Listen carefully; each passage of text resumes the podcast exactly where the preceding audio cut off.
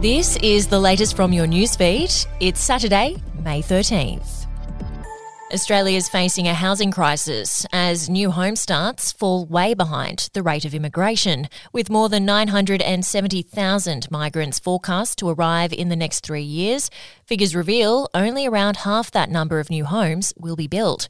The figures follow warnings in the federal budget that the government expects a fall in home construction and renovation until 2025. It also said rents will rise for the next few years. ABS data out last week showed the first quarter of this year had the least building approvals in a decade. The family of convicted NCA bomber Domenic Perre is considering a petition for mercy to clear his name following his death. The advertiser reveals Perre's family and lawyers are exploring the same legal avenue that saw murder suspect Henry Keogh freed after decades behind bars. In a statement on Friday, Perre's family said they're not prepared to allow his appeal against his murder and attempted murder convictions to die with him. Traditionally, a petition for mercy is issued to a government when an offender exhausts all rights of appeal before that state's courts and the High Court of Australia.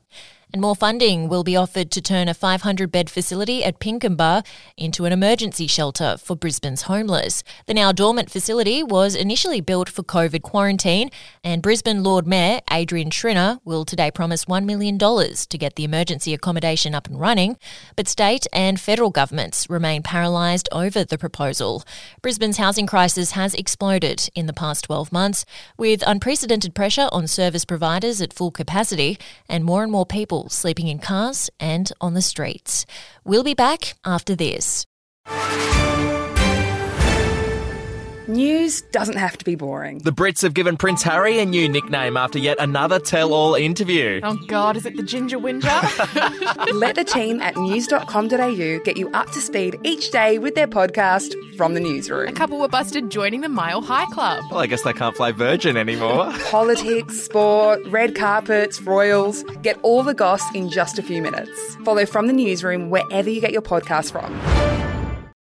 New guidelines commissioned by the federal government recommend bowel cancer screening should start at the age of 45. It comes as more younger Australians are diagnosed with the cancer, which now kills more people aged 25 to 44 than any other type.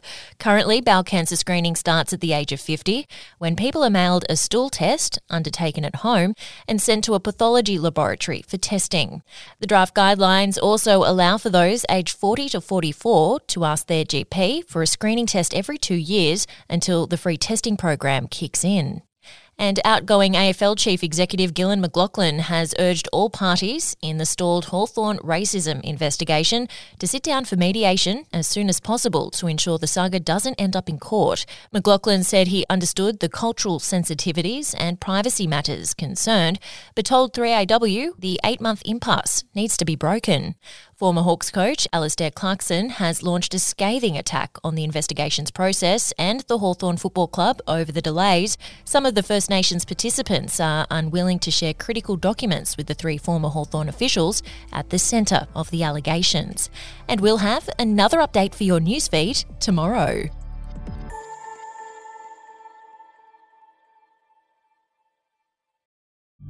The podcast Faith on Trial looks into Hillsong, both in Australia and the US, and takes both the listener and hosts on unexpected twists and turns in the story of Brian Houston and the Singing Preachers. There are two incidents involving Pastor Brian. The Australian journalists uncovered a litany of alleged criminal behavior in the megachurch. Financial gifts were being given to the leaders of the church. Listen to Faith on Trial Hillsong ad free on Crimex Plus on Apple Podcasts today or wherever you get your podcasts.